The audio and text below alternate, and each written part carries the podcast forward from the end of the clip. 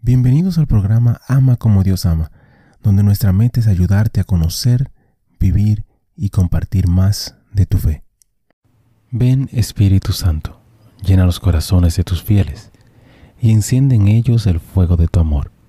Envía tu Espíritu Creador y renovarás la faz de la tierra.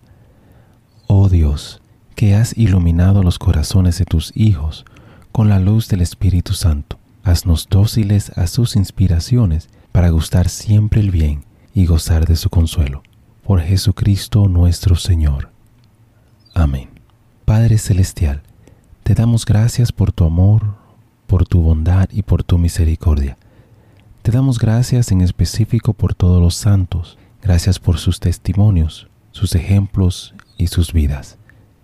Te pedimos que les permitas seguir intercediendo por nosotros y que nosotros podamos seguir sus ejemplos de humildad, fe, valentía y amor. Guíanos a través de esta reflexión y dirige nuestro camino hacia ti. Amén. Santa Catalina de Bolonia, Santa del Día para el 28 de marzo. Algunos santos franciscanos llevaron una vida bastante pública Catalina representa a los santos que sirvieron al Señor en la oscuridad. Nacida en Bolonia, Catalina estaba relacionada con la nobleza de Ferrara y allí fue educada en la corte. Recibió una educación liberal en la corte y desarrolló cierto interés y talento en la pintura. En años posteriores, como Clarisa Pobre, Catalina a veces hizo iluminación de manuscritos y también pintó miniaturas. A los 17 años se unió a un grupo de religiosas en Ferrara. Cuatro años después, todo el grupo se unió a las clarisas de esa ciudad.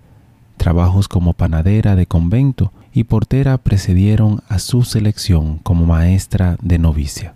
En el 1456 ella y otras 15 hermanas fueron enviadas a establecer un monasterio de clarisas en Florencia.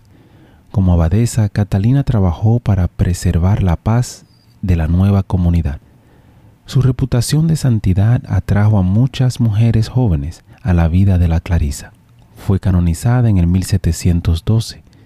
La fiesta litúrgica de Santa Clarisa de Bolonia es el 9 de mayo. Reflexión. Apreciar la vida de Catalina en un monasterio de Clarisas puede resultarnos difícil. Podemos sentir la tentación de decir parece un desperdicio. Pero a través de la oración, la penitencia, y la caridad hacia sus hermanas, Catalina se acercó a Dios. Nuestro objetivo es el mismo que el de ella, incluso si nuestros caminos son diferentes. Hermano y hermana, te invito a pedirle a Dios que te ayude a encontrar tu camino personal a la santidad, ya que todos tenemos uno. Bendiciones. Gracias por participar y compartir de esta reflexión con nosotros. Invito a suscribirte al canal y a compartirlo si piensas que puede ser de bendición para ti o para alguien más.